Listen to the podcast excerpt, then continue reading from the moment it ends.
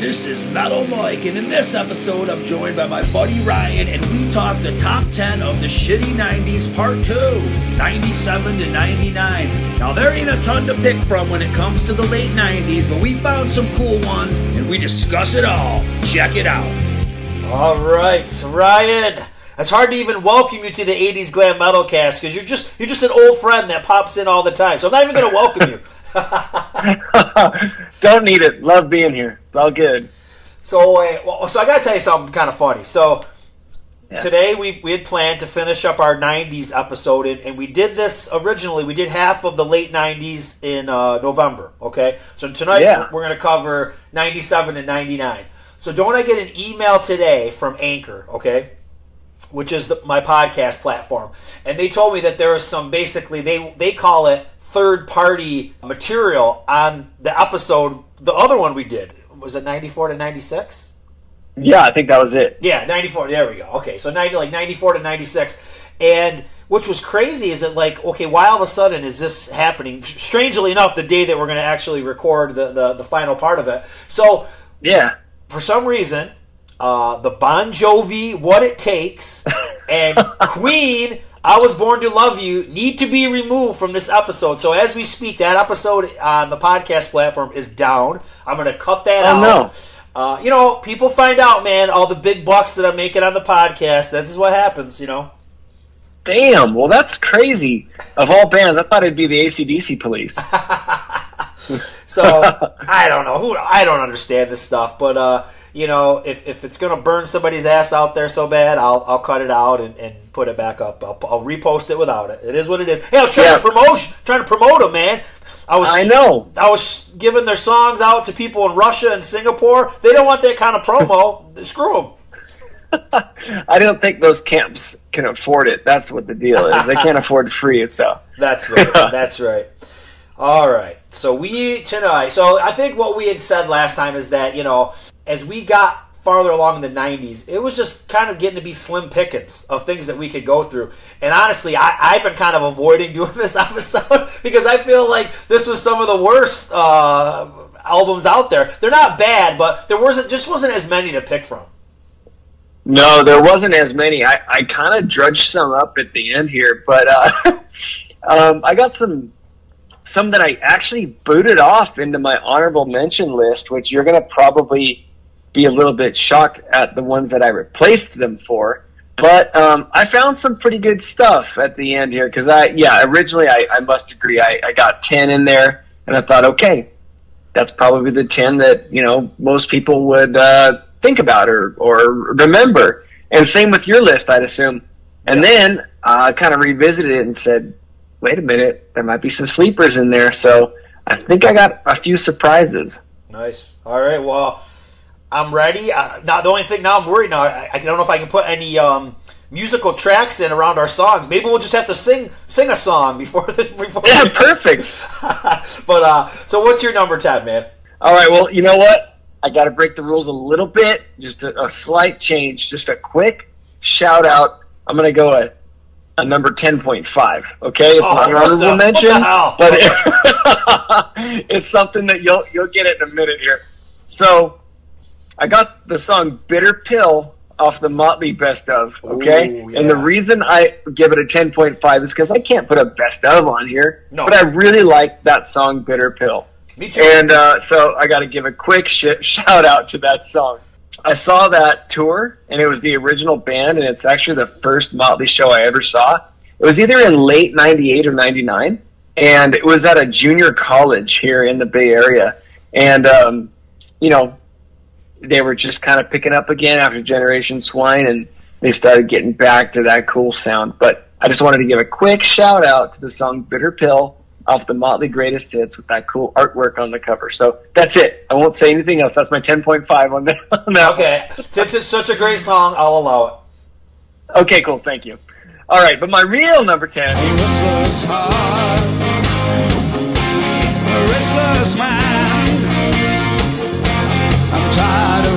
I got Whitesnake, Restless Heart.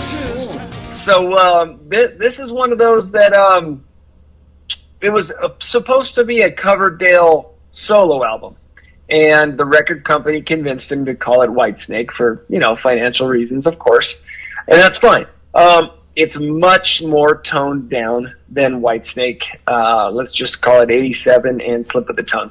You don't have nearly any of the upper register Coverdale. You have some of it. It kind of you know he goes up there in some choruses a little bit, but not nothing from the Bad Boys or Kitten Got Claws days. That upper upper register is kind of taking a back seat, but um, still a cool album. Uh, it's got some like you know very uh, upbeat adult bluesy stuff. You know, um, it's a lot more Coverdale Page than mid '80s, late '80s Whitesnake, but I still like it. Um, the song "Can't Go On" is basically the song "Your Time Is to Come" by Led Zeppelin. If you sing the Led Zeppelin chorus of "Your Time Is to Come" when he says "Can't Go On" in the chorus, it is identical, which is kind of funny, but I like it still. But yeah, it's just a much more mature Whitesnake, uh, but I still dig it. Funny that you brought that one up because I don't know. I've got this on like a burnt CD somewhere, and it made its way into the car. And I want to say a couple weeks back, I was listening to this album, and uh, yeah, it's it, it's not bad. It's a cool listen, but um, yeah, I don't think the great songwriting uh, that, that he's known for is there. It's a lot more low key type of stuff, and like you said, he, Yeah. and even with his vocals, he's, he's singing in a lower register. But uh, that song, "Restless Heart," man, that's a pretty good song, the title track. And there's some other ones that I can't really remember the names of them, but it, it's, a, it's a good listen. It's just one of those ones where nothing really super stands out to me, but but like, you could sit and put it on and just you know kind of chill with it. It's like yeah, it's a good listen. Yeah, he's trying. He's starting to go into those. You know how he kind of growls on stage now. You know that's kind of kind of what he did in Coverdale Page. Uh, he combined it with that killer Coverdale upper register, but he kind of just growls now, which is okay. It, it doesn't really fool us because we're such good big fans. But um, this is the beginning of all that. But yeah, I'd give it a shot. It's pretty cool. Yeah, it's definitely cool. And and you actually get uh, Adrian Vandenberg because really you never had Adrian Vandenberg on an album before because Isn't that Tongue, crazy? he Yeah. his wrist or whatever. So yeah, it's kind of weird. All right. Well, my number ten. You know, it's like going back to the well, man. All right, it's the same old shit, same band, different year.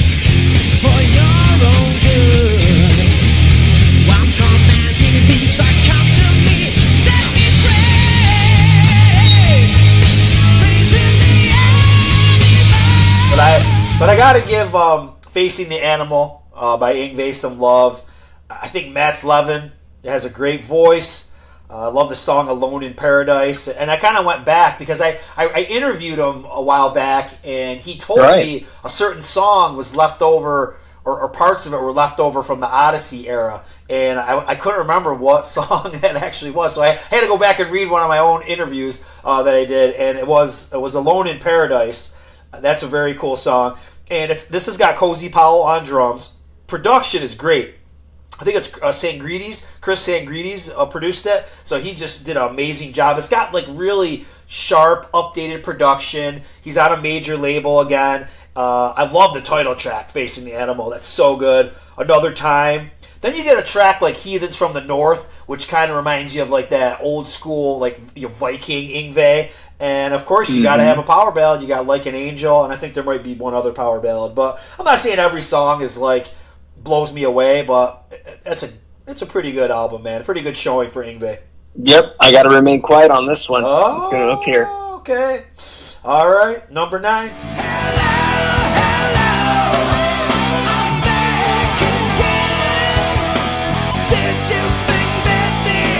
All right, number nine. Speaking of broken record, here I am talking about Y&T again, my local Bay Area boys.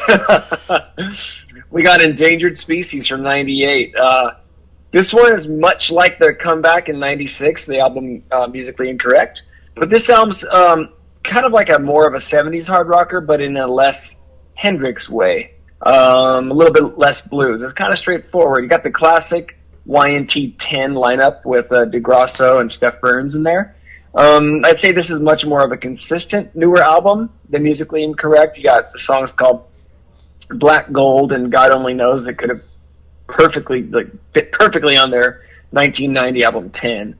Uh, Say One Buys is great mid tempo, but I think it was a solid product that could uh, you know, if it had a little bit more of like the contagious production, it would be right up there next to all the rest of them. So I kind of ignored it when it came out and um, ignored it for the most part, just because I like classic '80s and early '90s Y&T. But I really like it now, so I'm glad I got back into it. So I definitely want to check out Endangered Species. Nice. Well, I um, my number nine. I this was a band that I threw on in, in one of our 2000s episodes, and this was the album that really I heard first that got me into this band.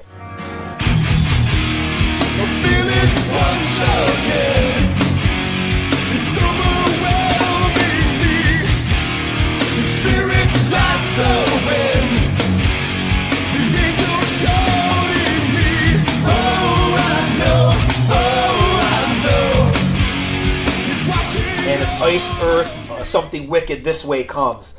Great album. Nice. I don't. I don't really want to talk. I don't care about the political crap. I don't care about, about what he did or whatever. I, it doesn't matter. Good music is good music. I, I still like to go back to this album and check it out. First track, "Burning Times." It, it's got a great groove, heavy song, uh, sick vocals. And this does not have Tim Ripper. Uh, that was the album that we talked about, uh, the Glorious Burden Right. Tim Ripper Owens. This has Matt Barlow, and I think Matt Barlow has a great voice. It's such an interesting voice. It's like it's like if you mixed Gene Simmons, Paul Stanley, James Hetfield, and Jeff T all into like one voice. And I Totally. love I love all those people that we just mentioned. So I love his voice. And if you go back to their album tribute um, to the gods, and I think you know maybe I could have used that during this time, you know, for this kind of a list because I think that came out in the late '90s. But he does um, God of Thunder and he does Creatures of the Night. So he does a Paul song, and he does a Gene song, and he just nails it because he's just something. You know, I know he's inspired by those guys, and he has that inside of him. Um, there's just one song. It's called Melancholy, and it's like a like a metal power ballad type of a thing. Definitely has a Geoff, Geoff Tate thing going on. They uh, Iced Earth has some Iron Maiden elements in there uh, with the guitar, like the dual lead stuff and everything like that. But I think, and there, and this album's all over the place. There's some like acoustical type stuff that reminds me of that Alice in Chains could do. There's some heavy stuff that that sounds like it could be Testament. But probably my favorite song by them, and I sent this to you, is um, is Watching Over Me.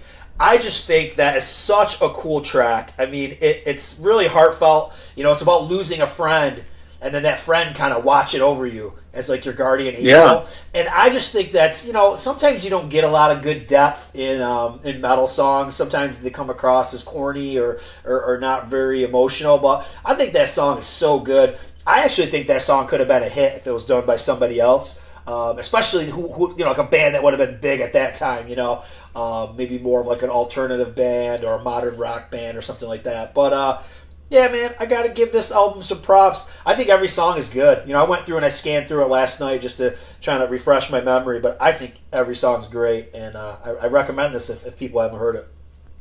Yeah, man, I did my homework. I checked that song out, and then I went back and I, I did some research, and I was thinking, damn, I didn't realize they were around for as long as they had been because Yeah. this is like their like third album or something like that. Yeah. I, I, I could I could be wrong, but there, it's several down the line, and I didn't realize that they had uh, anything prior to like '95 or something. But I really am getting more and more into this band, and it's funny you mentioned that vocalist and all those other vo- vocalist comparisons because he does have a very interesting voice. It's like it's uh, it's a very thick voice, but he has the range. Yeah. and um, yeah, it's a cool voice. And I, had to look up who it was. I don't, I didn't remember who it was, and um, I'm gonna have to kind of dig deep into that guy's solo or whatever what else he's done because Yeah. I really liked his voice as well. Well, strangely enough, he became a cop. He got out of music and he became a cop. Um, but I think he's done. Wow. He's come back to Ice, Iced Earth like for studio albums here and there,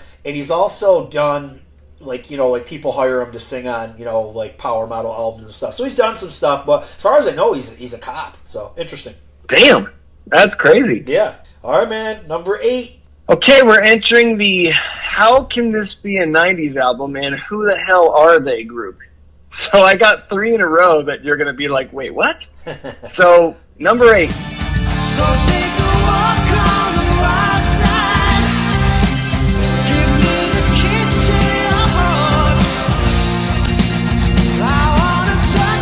I got a band called Restless, and the album's called Alone in the Dark. So this is Bon Jovi meets Journey influenced singer. Uh, they got a big keyboard influence and that crunchy guitar, and the singer's got one of those styles of voices where, as the the notes go higher, he gets ballsier, almost like a Jani Lane. When you know, you know what I mean? Like, Yeah. Oh yeah. his voice almost gets deeper when they get more intense. It's cool. So, um, you know, he's obviously laced with some of the, the more softer things on this album, the mid tempos, a few ballads. But when he gets going, he, he really has a great voice. Um, but if you want a taste of what I'm talking about here, uh, search it on YouTube. I don't think it's on Spotify. It's pretty out there uh, in terms of like rarity, but a song called "Leaving You" or "You Keep the Fire Burning." But I like this CD so much, and I say CD because I bought it twice. I found it. I think I was in Lake Tahoe, and I found it in a uh, used record store. And then I saw it again. I said, "Oh, I got to get this one again." So I have two of them.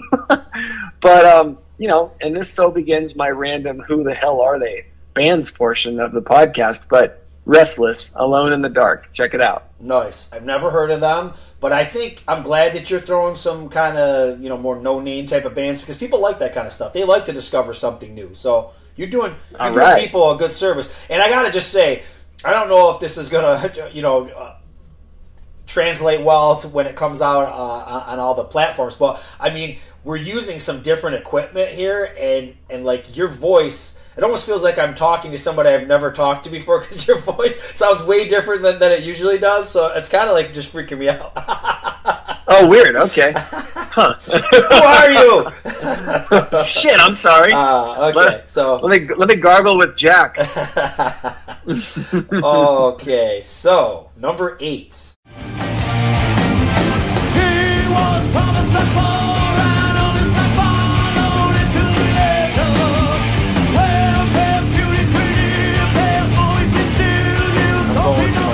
bag of tricks with Wake of Magellan uh, by Savatage. And Oh, yeah. um, I'm never going to come out and say this is one of my favorite Savatage albums. Uh, I'm going to say that that would be Edge of Thorns. But I think this is pretty good effort. You know, we've got a lot of. The cool thing with this album is that, and I think Dead Winter Dead did this a little bit too, is that Jon Oliva is singing lead on certain tracks. So, so we got some sa- some tracks are Zach Stevens, some tracks are Jon Oliva, and I do enjoy the the differences. One song that really stands out is "Turns to Me." Another Way. I think Another Way is, is sung by John. John John's voice, he just needed that break, I think. He needed a couple years off because his voice just sounds killer. Blackjack mm-hmm. Guillotine, Paragons of Innocence is another one John sings. Really good. The title track's really epic. Does all that voice stuff like they did with Chance on the Handful of Rain album. You got a lot of great musicianship on here. You got Al Pitrelli, Chris Caffery, um, Jeff Plate on the drums. Now, this is a concept album, okay? Go to Wikipedia because di- sometimes concepts, they're hard to follow, and it doesn't get any more hard to follow than this one because it's almost like there's multiple stories going on. So I, I don't really understand the story. It's way over my head.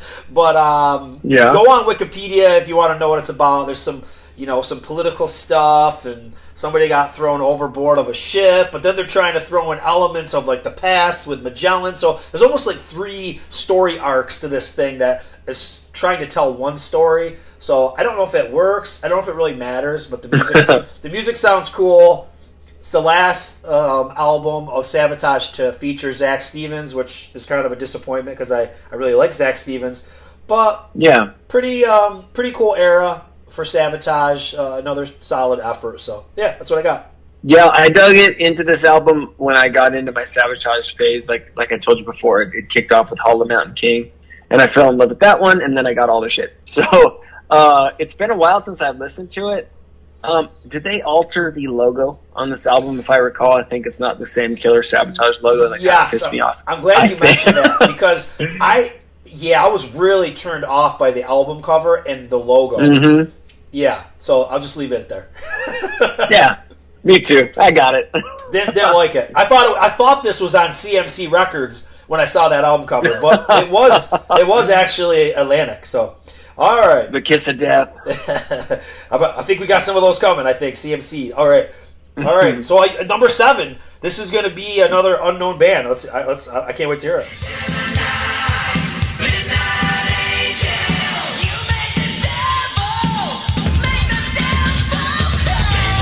Yeah. So this one's called Big Bad Wolf. Uh, it was released in '98, and so this features Craig Chaquico, the guitarist, lead guitarist from Starship. Hmm. So he was in Starship from the mid '70s up through my absolute favorite Starship album called Love Amongst the Cannibals. Yeah. If you never heard that one, I know we're we're you know a metal podcast here, but it's freaking good, dude. It's it like Mutt Lange produced a song, and it's got it's got some like kind of hard rockers on there. So if everybody wants to check that one, Wait, out, wait. Is that the album. album that has "It's Not Enough"? Yep, that's the one. Yeah, my wife plays that song. I can hear where they're going for the '80s hard rock t- thing, and I got to give you props, man. That guitar player, he was he was like the coolest looking dude in the band, and he was always in Dude. magazines. Um, oh, he was promoting Carvin amps or something, right? Carvin? Or, Yeah, or you guitar- nailed it, Guitars? I- yeah. dude. My next my next line of my notes was Craig always had the '80s hair band look, and Yeah. the '80s was Starship. Yeah. but killer. So yeah, he was regarded as kind of the ripper in the group, but you know, he it's like so in Duran Duran and in Huey Lewis, you got those sneaky good guitarists that freaking rip, and like because they're in a pop band, they're overshadowed and no one really gives a shit, but they're killer. So anyway, I digress. So um, this guy, you know, Craig Ch- he's got a ton of like acoustic stuff and jazz stuff and all the '70s Starship stuff. So you, you kind of don't expect this out of him, but um, even the album cover has like big haired dudes on it, and and he was never like that, other than like, or his bands were never like that. He was, his bands weren't. So between you know the previous choice in Restless and my next choice, what I'll talk about, I swear these had to be on the shelf since '91. Like they're they're freaking so early '90s, like melodic hard rock. They're great. But uh, just to get a taste, um, search the song "Midnight Angel." It's huge chorus, very Def Leppardy, high high voices, big background, huge choruses. That's it's awesome. But I think they must have recorded this in like '91 or two. Like, there's no way they they could have recorded this in '98 and looked the way they looked and sounded the way they sound. But they're definitely definitely carrying on that Mutt Lange sound from Love Amongst. And uh, dude, I love it. It, it just it's tough to find. You got to kind of find it on YouTube. I don't even own the CD. I don't even remember how I found this thing, but I've listened to this CD or this album a lot, but it's always been online. So yeah, Big Bad Wolf, 1998. I love it, man. You are educating the masses. I love it. Nah. All right, number seven. I don't even know why I've got this album rated this high. I think it's because who it is, but uh, I'm just gonna spit it out.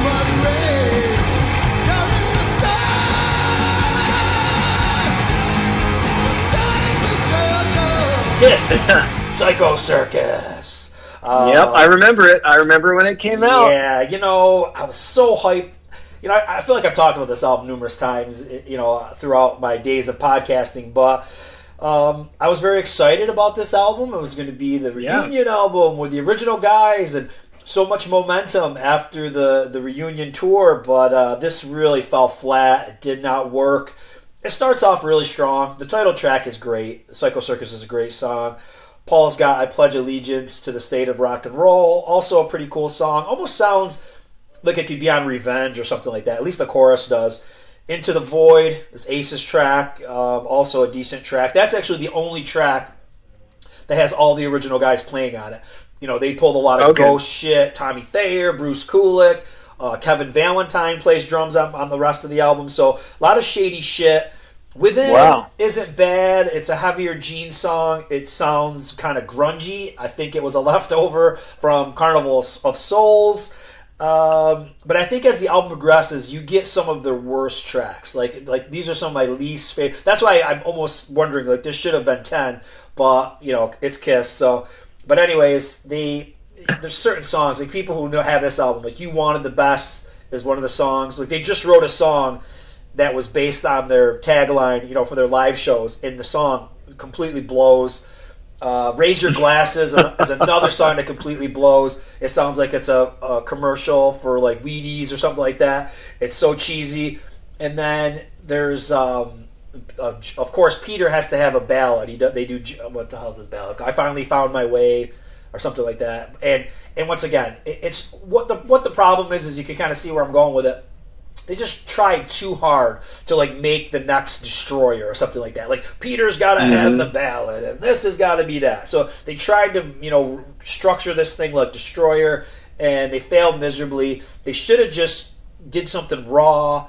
You know, went back to their roots. It, it didn't matter. I mean, wh- I don't know what they thought they were going to get a hit album in 1998. It did go gold because they just have a lot of fans. You know what I mean? So Yeah. it, it was a moderate success. I don't think there's very many fans that look back at this as some you know great achievement for Kiss, but yeah, that's where I got it. So it's, it's kind of like a mixed bag. It starts off pretty decent, and then it just kind of falls off and, and gets into some really bad territory for me. But uh, it's my favorite band. It's probably like you. If you liked one song on a Def Leppard or ACDC, you'd probably still have it on your list, right? Yeah, totally. Yeah, Well, okay. kind of. but so so this was the quote unquote original band, right? That's Yeah. how they sold it or packaged it. Okay. Yes. Yep. And and what what was the the single? Was it Psycho Circus? Yeah. Psycho Circus was the single. Yep. Yeah, because I remember this coming out, and we had a, a Bay Area um, radio station that played the shit out of it, and they were so pumped for it. And I remember this on the on the radio quite a bit, and it, it was to me like pretty status quo for for a Kiss song. Never Yeah. being like a huge Kiss guy, but I I remember it kind of fading quickly. Yeah. Yeah, I don't know why. I mean, Yeah. I, I thought the song Psycho Circus was pretty good, actually. I liked it. They didn't have another. Uh, I, I want to say they did release that song that I told you I couldn't stand. You wanted the best, but I, Oh, yeah. I think that you know, and that just fell completely flat. They didn't really have another really strong single. You know what I mean? They- I see. Yeah. So, Yeah. like I said, whatever happened, the, the, the label maybe didn't push too much more with it, and it just kind of it kind of died. Yeah. Well, I remember it, and it kind of stuck with me a little bit. So I dig that song. I just haven't delved into the album. Yeah. Don't waste your time. I got it. All right, number six. Number six. Okay, the final, and this is my my number one choice of the three randoms.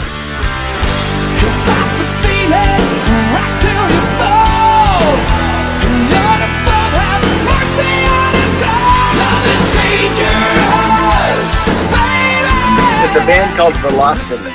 So the album's called Impact, and it's from '97. So uh, the singer's name is David Victor. Uh, he's actually a current member of Boston, and he did the the Rockstar movie path to get into boxing Boston with his uh, YouTube appearances. Oh. So uh, yeah, uh, he's he's got this killer '91 solo album. it's it's really cool. It's um, it's similar to this. Um, this album by Velocity is a little bit harder, more more hard melodic rock, but his '91 album is what you'd expect uh, if you heard this album Velocity. You'd, you'd- expect a little mm, catchier stuff from '91, but this guy's voice is absolutely top notch. It's almost like too good. You know those voices that are just like too good, where you're like, this guy's bugging me. He's just it's too perfect. but um, it's like they're like a bigger, catchier, thicker, more melodic Trixter with the huge, like the hugest of the huge Def Leppard choruses mixed in. Um, I was immediately hooked. I can't remember where I first found the CD, but I have the CD, and from the first note, I just thought, "Oh my god, this is this is good," and it just goes on and on from there. Um, Pat Torpey from Mr. Big plays drums on this on this album. Um, some of the standouts. The first song is called "You Don't Amaze Me." Um, Riot going on. Julianne, Love is Dangerous, and More Than Tonight.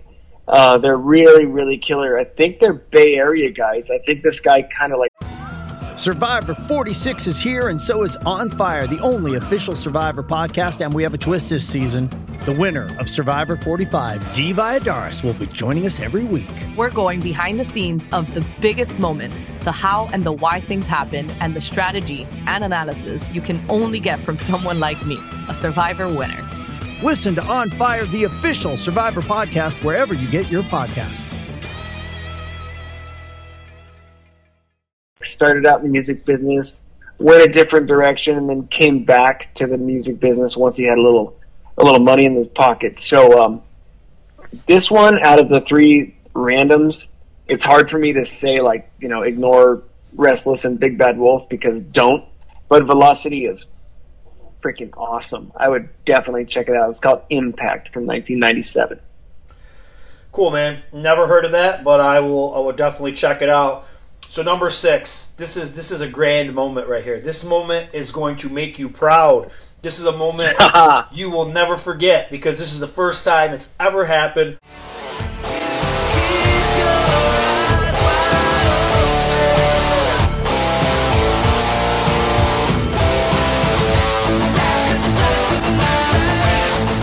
I've got a Def Leppard album on my list. Number six. Yeah. Def All Leppard. right. Euphoria. Yeah. Yes. Okay, that so- boy. It, it's it's finally time. You've made it. finally made it. I've always professed, you know, people have questioned some of my musical choices, and I've always professed to be a, a musical metal misfit. You know what I mean? I don't follow any rules. I just like what I like. If I don't like Hysteria for some reason, that's just me. I'm I'm weird, whatever. But I thought Euphoria was great. Now let's give it a little context. But um, okay, so let's let's put this into context. So I was kind of went a few years where there really wasn't a lot of music coming out that I was into, you know. So Yeah. Def Leppard comes out and they make a pretty, you know, true to form '80s sounding album, and Yeah. I was pretty impressed. You know, it, it kicks ass. They, it's it's kind of what we needed for us, you know, hair metal fans at, at that point. It, I think there's times where it's, it's a little bit forced, um, but I think it works. Where I feel like Kiss forced it and it didn't work. I think Def Leppard kind of was really trying to get back to their, you know, their hysteria phase, and, and it worked. Uh, I'm trying to look at my list here of some. I think my favorite song is "Day After Day." You like that one? Mm-hmm. Yeah. Oh, I love it. Yep. I, yep. I think that is so dramatic. It's got that old school Leppard kind of dramatic vibe. You know what I mean? Like uh, That's a cool choice by you, man. Like Yeah. that's that's kind of a, a on the download that that song. So I, That's a that deep. means you really that's a deep track, but that's album. that's my favorite Yeah. track on the album. Paper Sun almost is kind of similar to Day After Day. They they kind of Uh-huh. remind me of each other. Demolition Man is a real cool opener. Twenty, there's some weird, goofy stuff. You know, 20th century girl. You know, it, it, it's okay. Um, Guilty's a, a cool ballad type of song, but obviously, I just missed the song that is needs to be mentioned out of all was Promises. What a great single! Mm-hmm. What a great song! And for some reason, I slacked on this list, and I wasn't right in my years. This was '99, right? Yes. Okay, so great album, and unfortunately, they didn't keep the momentum going. Right with X, it was kind of like a fall off. They kind of got a little too light after this album, Yeah. but but this was a great, you know, making the statement, getting back to what they're known for, and I like this album, and I can go back and and jam on pretty much all the songs. Like I said, why I like this one and not other ones. Who knows? It is what it is. But there we Yeah, go, that- man. that interesting. finally made my. Maybe someday ACDC and Sammy Hagar will make my list. I, I doubt. I doubt it. But there, there they are. There they are. My number six. Ah, well, again, I shall remain quiet, but I will agree with you on this.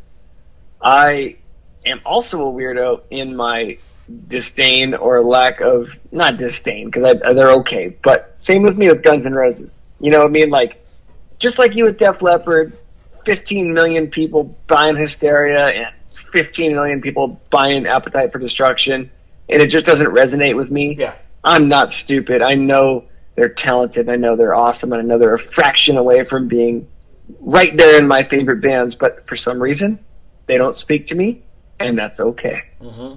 Yeah.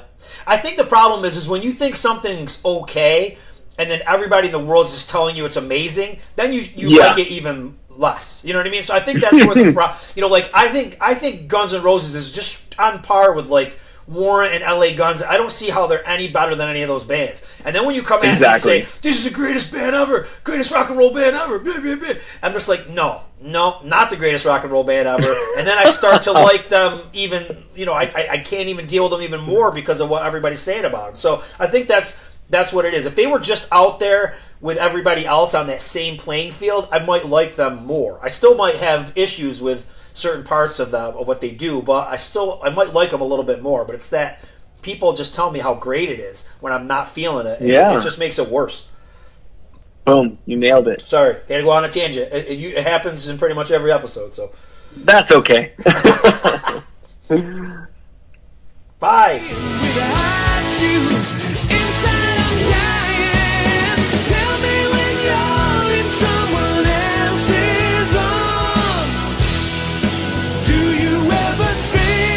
All right, number five. I'm going back to Unruly Child from 1998. So, uh, if you recall in the 92 episode, Unruly Child was up there. I preach that first album. That album is perfection. But this is a great follow up to the 92 classic. You got Kelly Hansen, who replaced the amazing Mark Free on vocals. I still prefer Kelly in Hurricane, but it's a great stand in for Mark Free. Um, you got songs like Heart, um, Heart Run Free, Rise Up, very killer 80s. Do You Ever Think of Me, 80s AOR. It's just like laced with it. Um, it definitely sounds like the first four or five songs were 92, 93 leftovers, but the rest is just pretty much killer, what you'd expect from a 1998 Unruly Child. So I would definitely check this album out. Uh, if you're, if there's any Hurricane fans out there or now Foreigner fans out there, really good album. It's, you know, he's still young, he's still delivering cool stuff from Kelly Hansen in 98 with Unruly Child. Ooh, I'm gonna have to check that out. I think I remember him doing something with Unruly Child, and maybe I have found these in my travels, but I don't remember much about it. And I'm a big Kelly Hansen fan, so yeah, I'm gonna check. that out. Yeah.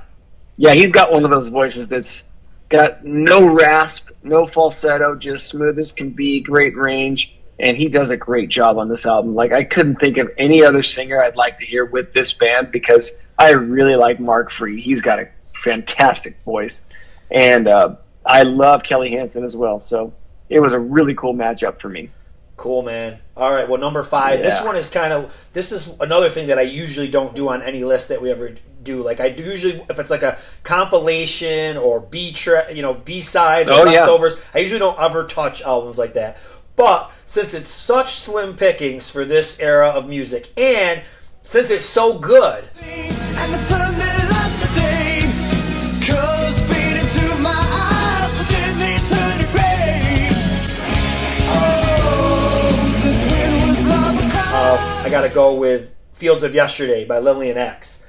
And All right. Yeah. You know, Dude, killer album. Yeah, it seems like we've talked about this album at some point. I don't Yeah, know. I, I was seeking some advice at one point on this album because Yeah. you were talking about Psycho Schizophrenia, and I was like, "Is it anything like Fields of Yesterday?" Yes. Okay, that's what it was. Okay. yeah, Um, now I thought that I knew when these songs, most of these songs were from. I could have swore that Steve Blaze told me this. So I last night I went back and I listened to my dude. I can't remember shit. So I go back. I went back and I listened to my interview where I asked him about this album, and strange enough, he doesn't Yeah. actually answer. He do- kind of dodges it. I go, "What? When? What era were the bulk of these tracks from?" And he pretty much blows me off, and he goes on a tangent Oh, okay. about um, like how like the members started to. There was a rift in the band, and I think it was aimed at like Ron Taylor and Darren DeLatte or whatever. So, so he never really answered. It's just basically he said that they just always wrote too many songs, or he wrote too many songs, and then stuff just got cut. So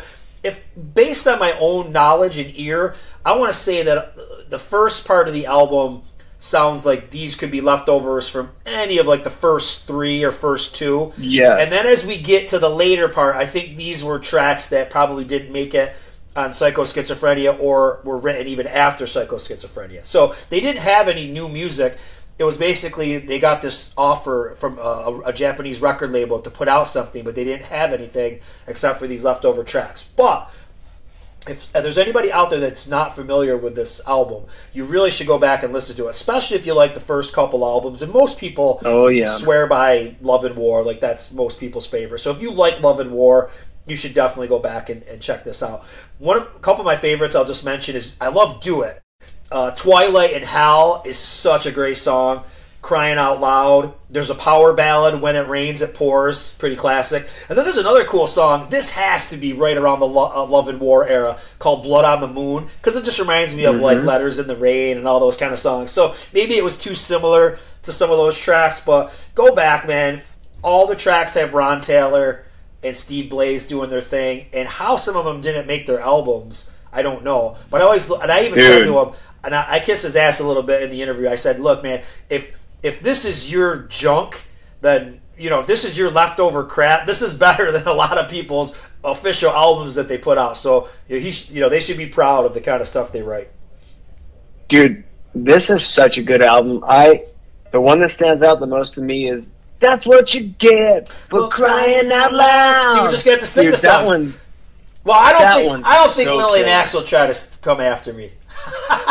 No, man, dude, that that one. I love that song. Yup. This album, dude. To me, this album is. Um, I almost put it before uh, the first one. I Wow. love the first one, but like, God, this one's so thick. Like, I've already, I've always preached um, "She's My Salvation" off "Poetic Yeah. Justice" to you as being one of my favorite riffs of all time, or you know, any band. Yeah, And all so many of these songs are so similar to that, where it's like, really, this is cutting room floor stuff. Like this Yeah. is freaking amazing. I I lo- I listen to this album a lot, so good call for putting this one on there, man. I totally forgot because I was thinking, oh, it's kind of a demos, rare cuts, best of, whatever thing. Not a best of, you know what I mean? Compilation. yep. But yeah, killer shout to this album. I love it. That's a, that that'd be that's up there. I'm gonna I'm gonna kick off one of mine and just give you that one.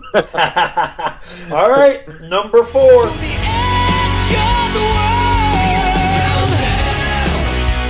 Broken dreams turning around in circles. All right, number four. I got Axel Rudi Pell, another one that has appeared in the past. Yes. But this one's called Oceans of Time. So um, if you want to get hooked on this album, just listen to the song Carousel.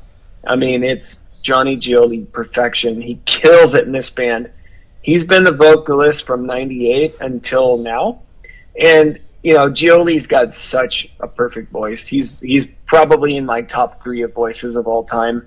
Um, he's as legit as he was in Hardline Double Eclipse or Brunette or Axel Rudi in the 90s and early early 90s, late 80s. And he is now. I mean, he's he's still got a fantastic voice. Um, I dig the Rob Rock and Jeff Scott Soto days at Axel Rudi, but I have such a soft spot for Gioeli that you know I had to choose this one. So, um, "Living on the Wild Side" kills it. You know, uh, it's another song get you hooked. But he, but this guy has just got one of those discographies. It's kind of like Yngwie and Dio, where it's just a never-ending source of quality shit, and it never lets you down. So, uh, German guitar player Axel Rudi, he was in the German Steeler, and he has a huge catalog of albums, and they're all ripping. So check it out. Nice. Okay, number four.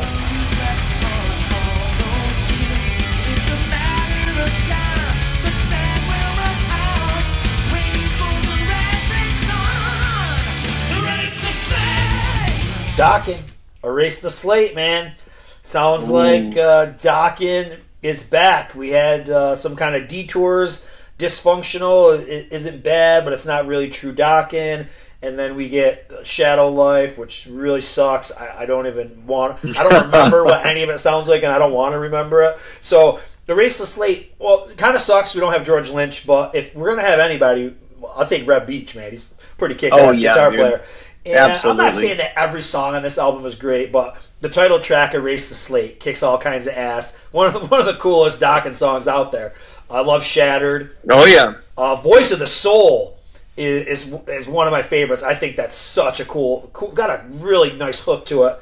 And uh, "Change the World" is good. Maddest Hatter. I mean, I could go on all day. There, there's a lot of cool songs, but I think you know a couple bands like Dokken and Def Leppard were kind of understanding, like, okay, you know, we, we tried some different stuff. We, we you know, it's all fine and dandy. We kind of alienated some of our classic fans. Let's get back to kind of what we're known for. So yeah, that's a good one. That one's on CMC Records. It has kind of a shitty looking album cover, which is standard for a CMC album. But uh, yeah, yeah, good, good, actually really good effort by these guys.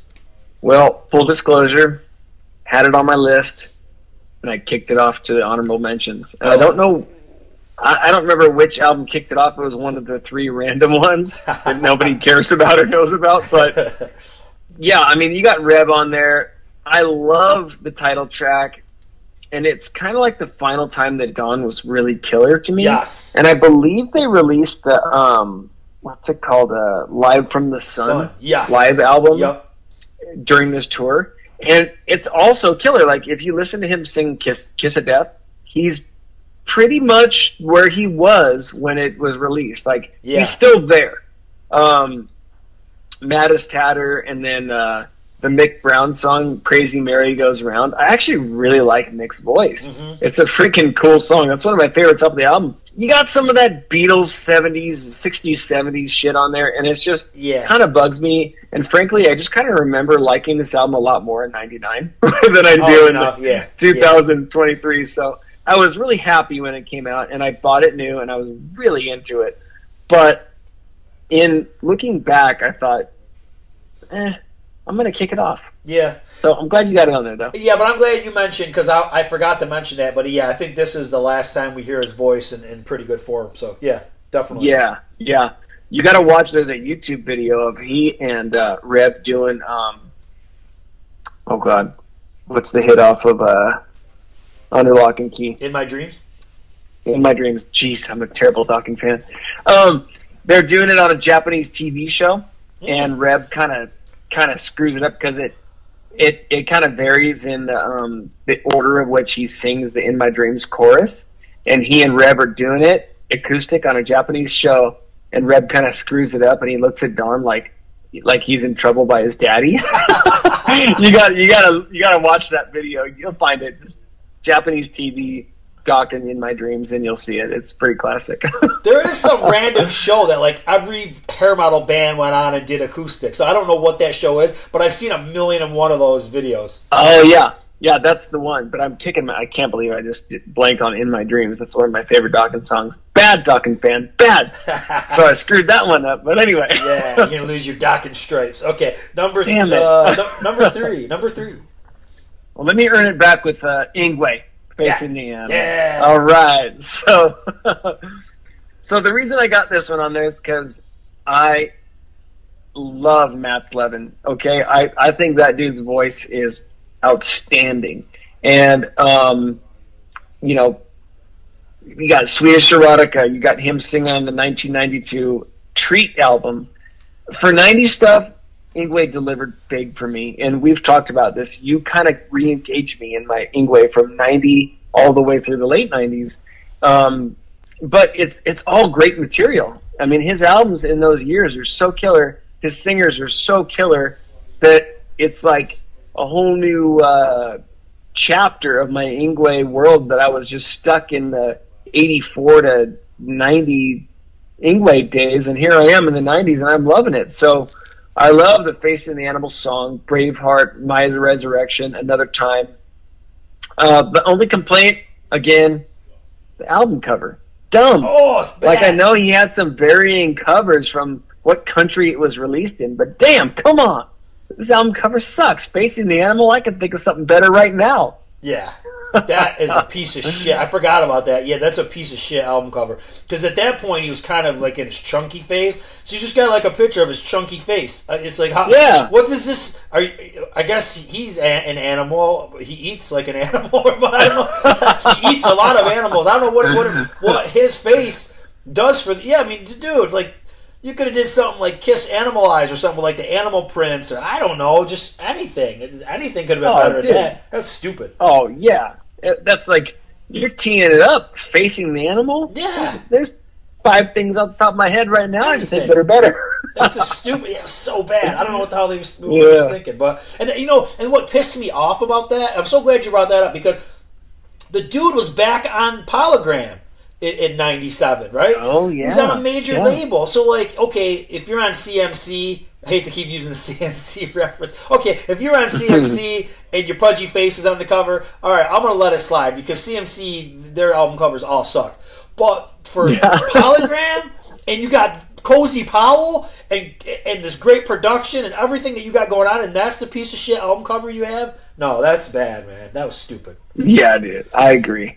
Come on. That was bad forgot how bad that was. okay.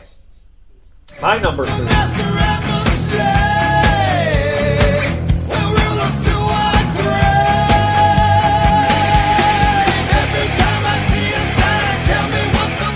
Now this is gonna piss off some Kiss fans that I put this album of Kiss over Psycho Circus, but I stand by it.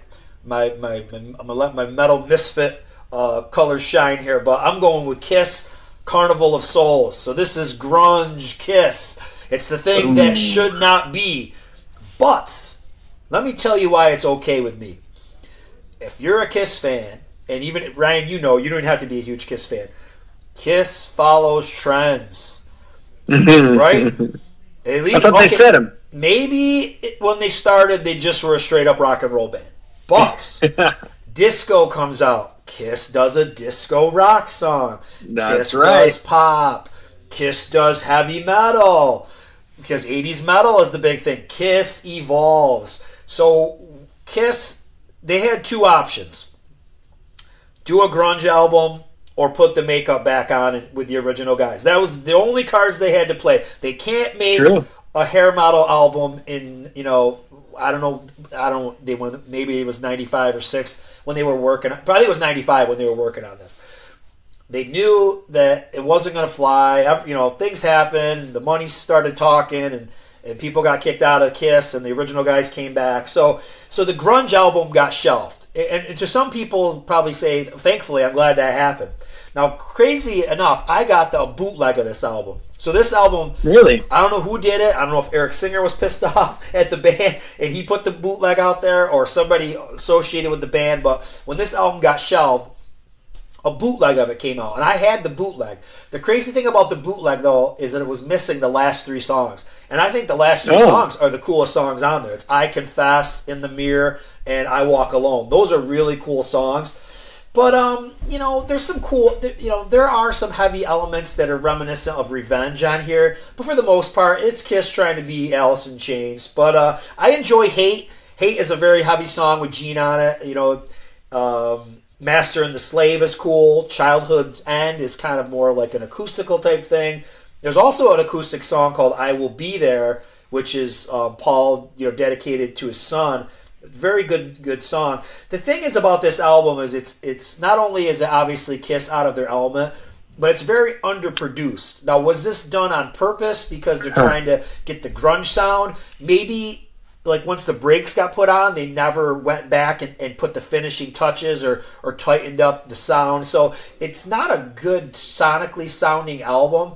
But um, I kind of wish there was a um, what's the word I'm looking for? Oh, the album. I wish there was like a Carnival of Souls tour, and I wish there was videos for this. I kind of miss that because with every band that we talk about, especially bands that we're big fans of, you kind of like to see what what was the album art going to be like, which they've kind of showed. It's some head that was on fire or something like that. But but once it once it got shelved. And then the bootleg ca- came out. It's almost like they just puked the thing out during the Kiss reunion. It came out and it was called the Final Sessions. It's just a photo Yeah. of them in the studio. So nothing about this is proper. It ne- They never did videos for it. The album art is really not the, the true album art. So, and we never got to see what a tour would look like. A tour probably would have had to have been done in theaters, and it probably would have been a very scaled back show. So, kind of just something that can be left in our imaginations. But uh, and here's the last thing I'll say: for years and years and years after Revenge, Kiss was promising like the cousin of Revenge, the bro, the the evil Yeah. stepbrother of Revenge. They kept talking about it.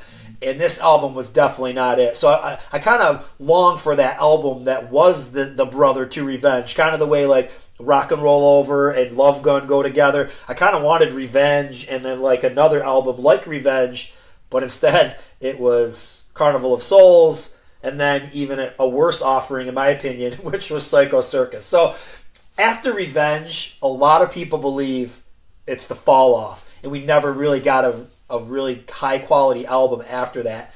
And, and I agree with that statement. So yeah, that's my kiss rant. I'm done.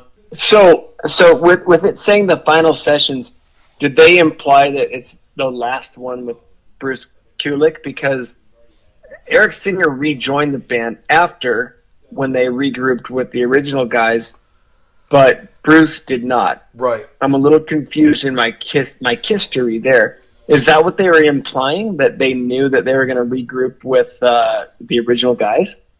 No, so okay, so the Kiss, re- so the timeline is this album was probably recorded in 95 ish or so. Okay. Then the Kiss reunion happens in 96. And then Yeah. this album comes out in 97. So I think when they call it the final sessions, they're trying Oh, to give you the implication is that this is just some unfinished crap that we're just going to put out there. So you, you're not supposed to get the vibe that this is a real album that will have a tour and videos. This is just like some shelved thing, and this is the final ses- sessions. We never really finished it, but this is what we what we got to give you. That, that's the way I, that, that's what I think they were trying to say with it. I see. A little bit of mystery involved there. Okay, Yeah. that's that's that's making sense now. Yeah, that that's what I, I think they were going for. But um, yeah, that's it, man. Grunge Kiss. I put Grunge Kiss over Psycho Circus, so that's that's what kind of weirdo I am. So, what's your Yeah, you're good. Hey, you're a dedicated fan, man. Yeah. You got this. yeah number two? Number two. All right. I dropped this one before. I think I talked about this guy, but this is Steelhouse Lane.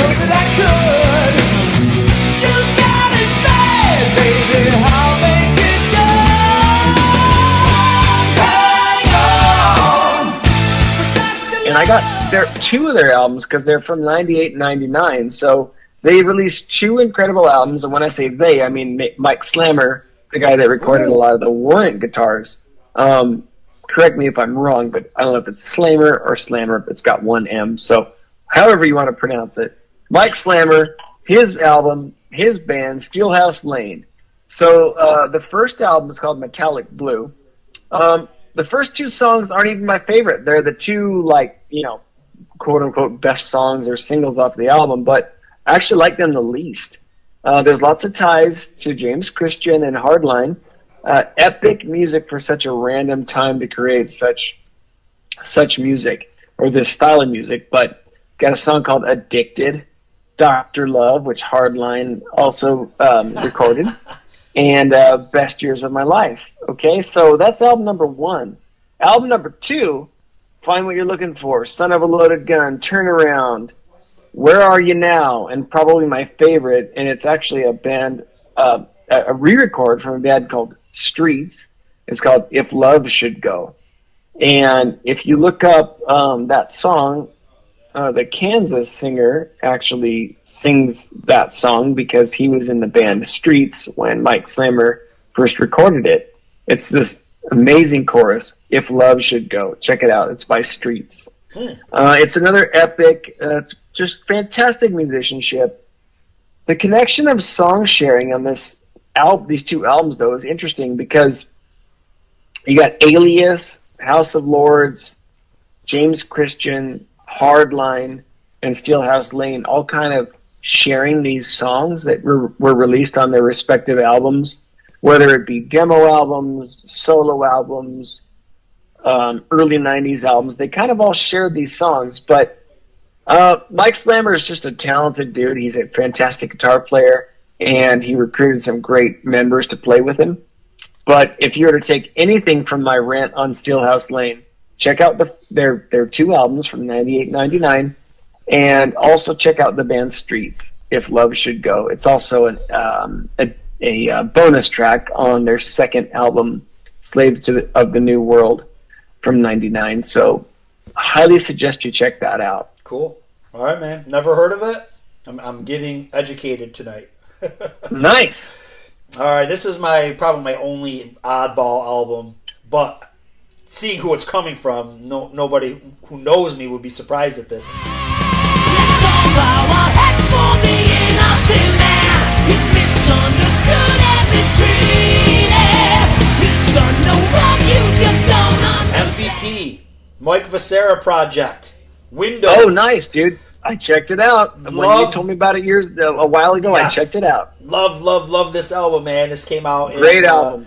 I think it came out in '97, and this Mm-hmm. album's now all over the place. You can find it on YouTube. You can find it on uh, Spotify. But this is Mike doing his thing, man. I feel like he's he's free from. He's not no more you know no more ties to Yngwie, no more ties to loudness. He's just kind of spreading his wings and doing his thing. Now there are some things that sound very familiar. There's a song called Innocent Man and Say a Prayer. Strangely enough, Yngwie does the solo on Say a Prayer. So those songs sound pretty familiar to what you're used to. Windows, Mm-hmm. the song is very like psychedelic, almost Beatlesy, but it it's really almost like progressive. It's it's really cool. I really dig that song. Then he does a song called "Crack the Sky," which is like got a like real groove '90s metal type stuff, almost grungy, but but not you know, but not grunge. Uh, then there's a jazzy song called "No More," and he's just got those like he's got the keys going really strong, and it's jazzy, super cool. Then he does a, a metal cover of Strawberry Fields, and it ain't it ain't a it ain't like the Beatles. It's crunchy. It's almost like the way Motley did Helter Skelter, but he really cranks Oh, out uh, Strawberry Fields. So, and, and every song is good. This is one of those ones where you could just listen to the whole thing and enjoy it. It, it kind of, even though he's going all over the board, it all fits. It's kind of like the way Queen is. It's just little variations of what he does all throughout the album, and uh, just the sound quality is so good too. Uh, I I recommend this album highly. Obviously, I put it at number two.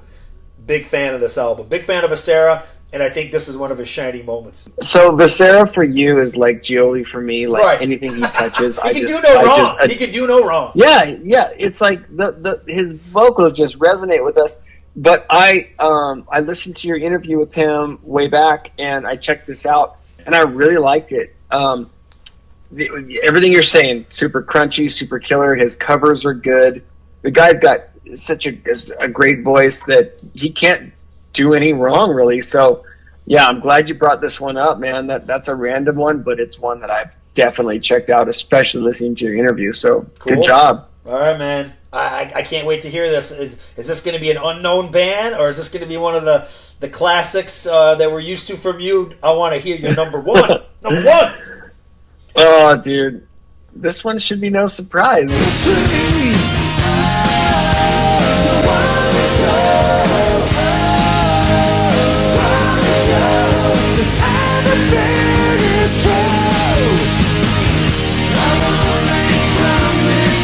Yeah, this is Def Leppard Euphoria, 1999. Oh, right. Yes, I, I should have seen that one coming. Oh man, they're back.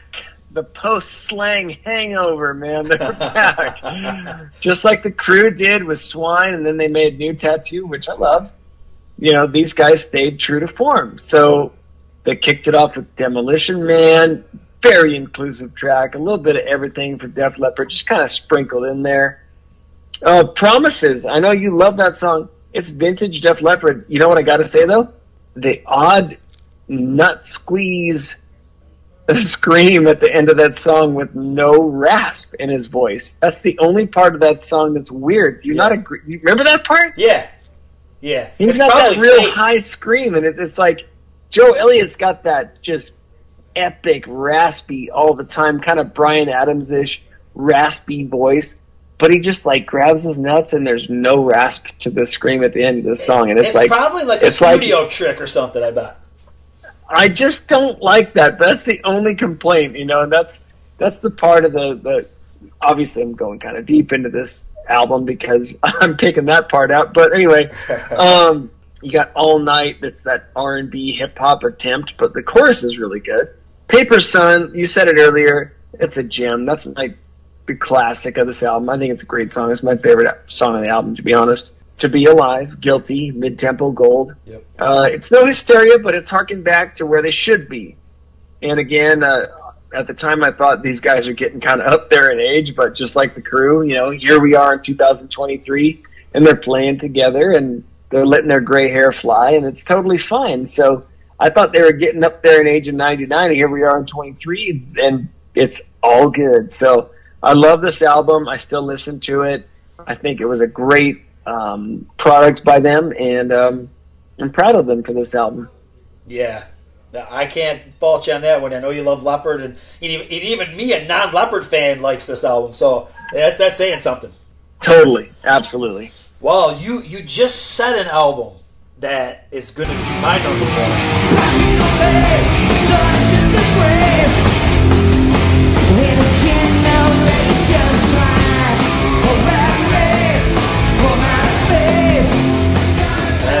Generation Swine, number one. oh my! And I didn't write a damn thing about it. I don't need notes or or anything to talk about Generation Swine. I, I feel like I've talked about Generation Swine like a million times. What's this another one that just kind of comes up? I know it came up on an album that, that let us down episode. It didn't let me down. It let somebody else. It didn't let me down. Uh, I, I liked it because for me, you know, you know sometimes, you know, man, I'm, I'm an oddball. Sometimes I, I, I go against the grain, and I think at this moment in the the late 90s, I was kind of enjoying some of the electronic and industrial stuff that was coming out. So so I like that, and I'm a big crew fan, and all of a sudden, crew dabbles in this kind of stuff. And I'm like, wow, I'm, I'm eating it like uh, I'm shoveling it in the in by the mouthful here. I'm loving it. But uh, yeah, Yeah. I mean, you know, I get it. You know, if you if you go back and you you read the stories, this was an album that was done with John Corabi, and they just replaced the vocals, whatever. You know, I get it. But um, I'm a big Vince fan. You and I have talked about this numerous Yeah. times. Whatever I like carved in stone, man. I'm just weird. I'm, I'm an idiot. I'm a freak. I don't know to tell you. I like that album. Uh, I like Motley '94. I, I like this album. I pretty much whatever Motley does, it's kind of the same as Kiss, man. I, I'm gonna pretty much be down with almost everything they do. And you know, Afraid. Let's talk about Afraid. Great song. What a cool like poppy metal alterna type of a track. I think it's great, and you know, for a while they were still playing it at their shows. I don't think they play it Yeah, anymore. I like. I actually do like that song. Yeah, Afraid. I'll be honest. Very I'll cool admit it. song. Um, I love the song "Rat Like Me." I think that's a great song. It's got that attitude. Generation Swine probably should have been a single. The song because that really does sound like typical Motley Crue. But uh, what's the one? It sounds like Pantera. That's my only gripe is that they don't know who they are anymore. Like some stuff sounds like Motley Crue. Then Let Us Pray sounds like Pantera, and then Confession sounds like Stone Temple Pilots. So they're they're kind of going all over the board and just just throwing shit up against the wall and see if it'll stick. But it, it was, I think the main thing was, and, and I was just talking about this on the episode we did with the the concerts that we went to, and I went to the Yes. listening party of of this album. It was it was the day before the release. So like I think back of that. I think about buying the album the next day. I remember they were on Regis and Letterman. So it was and like my, my, my boy Vince is back in the band. So I think when you put the whole thing together, like it, for me, it was just a cool time. My band was doing its thing. They were dabbling and trying some different stuff. Some of it works on there, some of it doesn't. Uh, even Glitter, man. I think Glitter's a cool ballad. I, enjoy it. I, I just dig the album. Uh, like I said, a couple songs maybe not super, super into, but for the most part, I can listen to this and enjoy it. And it just reminds me of a cool era and a good time. So that's my number one. It's crazy because when I first got into Motley, I was ten years late in the game. Um, I was buying Metal Edge magazines, and they were all over the cover again. Yep. And I was thinking, all right, well, you know, I'm glad I got into Motley at this at this era, and I think it was '96 probably that I really first started paying attention to Motley. I knew of them obviously, but I never really delved too hard. I tried this. I bought this. I think when it came out, so I added to the gold status of this album. but that might be the last time I listened to it. Wow. uh, I don't know, dude. To me, it's just like '94 Motley. I know it's good music. I know it's hard rock music. I love Vince Neil. I love John Corabi and the Scream. I love Vince Neil at all times. But this one was just too out there for me, and it it harks back to that. Like I get that you have you have to be creative. You have to keep expanding as an artist in any given band. This, to me, is the completely insulting the old fans that that falls into that category. Um, and that's probably harkening back to my ACDC love, which every album is the same album. Right. Therefore, I love it because it's predictable. This was their their slang, and I'll never get over it. Um, I've tried it. I've tried '94. I've tried it so many times, but I'm never gonna get it. You know what I mean? Like everybody else does. I think it's cool. I love Vince, but I can't do it. I'll never do it. I don't get it. I don't know. It's just I. it- just doesn't jive with me, and it's probably a Tommy influence. Yeah. Oh, yeah. but I do like Afraid. I think Afraid's a really cool song. Yep, yep. No, I understand, man. It, it's not for everybody. I, I'll be honest. I didn't have many honorable mentions. The only one that I was kind of toying with was Jugulator uh, by Priest. I really Dude, I have it. do you? Yep, it's your, too. yeah, I really like that album. I like Tim Ripper Owens on there, and I like the heaviness. The thing that's lacking for me on that is the songwriting. And, and the lyrics especially. I think the lyrics are just bad. I'm sorry. I don't, I don't care for the lyrics on this album. So the lyrically and, and like it doesn't really have the hooks. Even when priest is heavy man rob halford keeps it together with with cool lyrics and good hooks. You know painkiller is a prime example of that and i think that's you know you can bring in the heaviness and you can bring in a great vocalist but what's missing for me without halford is the songwriting The- a big piece of the songwriting's gone and it shows so Yeah, I had that too. Actually, I had it in the list, and I kicked it out for one of the the random albums. But this was my uh, the song "Bullet Train." I actually That's got cool. as they were they were giving it away as a free single, and it, it was a cassette tape. It was just the remember those little paper sleeves for the singles. They used to kind of like promote. Yeah, one of those and I thought that was a really cool song. And I actually think it's still one of my favorite songs on that album. And I and it was my first introduction to Ripper Owens, and I really liked it. Um, it's a lot more aggressive than Painkiller Yep. in like a more pissed '90s style, and and I really like the live stuff from this album Oh, or from yeah. this tour, I should say, because Yeah. it, it like obviously he was doing a, a Priest cover band and he did the, the Rockstar movie YouTube thing, which is loosely based on, but his voice is so solid, dude. Like it's the it's the a bit of the classic Priest sound, and I do like his two albums, but it's like it's just a bummer that these are like such hard to find albums mm-hmm. streaming and whatnot. It's kind of like blocked from all that, but. Yeah, it was definitely an honorable mention for me as well. Metal Meltdown '98. I love that. I, I, I actually really enjoy his renditions of the Halford stuff. Halford stuff. It's really Yes. good. really good, man. I love it. Oh yeah, absolutely. What anything else stand out from uh, that missed the list? Yeah, well, I had Dokken I had this one, and then I had that band Frontline. I, I threw out Frontline in the in the '94 category. Yep. Um, that was their uh, their first album. This one's called Heroes. Um, it's it's just right on par with their first album. Check it out, Frontline. Very '80s, big. It's a German band. Uh, he kind of like delves into the more Steve Perry realm on this album, which I don't love, but it's still killer. I, I would suggest checking it out. Um, yeah, they're just keeping it keeping it real in '97 with their uh, album called Heroes. So th- those are my three honorable mentions. I actually just had two that I kicked off the list: Priest and Dokken, and then and then Frontline. That's it. All right, man. Well, hey, we got it done. We got through the '90s, and now we can move on with our lives. Oh, thank God. I actually love these albums though, dude. Like all, all these albums we talked about, like I still like in the last episode, out of my head, Slaughter. Dude, Yeah. I'm I'm telling you, keep keep cranking that album. And then this this you got Euphoria, you got you got the Unruly Child stuff, like check it out. And then and then the mystery stuff. You got you gave me some Iced Earth stuff. Like Yeah. it's all it's all good, man. These guys never stop delivering. Very good, brother. Well, always a pleasure, and I know we'll be talking again soon about this stuff. So have a good one. All right, thanks, dude. Later, man. Bye. Talk to you soon. Bye. Well, that was great going back to 97 through 99. Hope you enjoyed it. Rock on!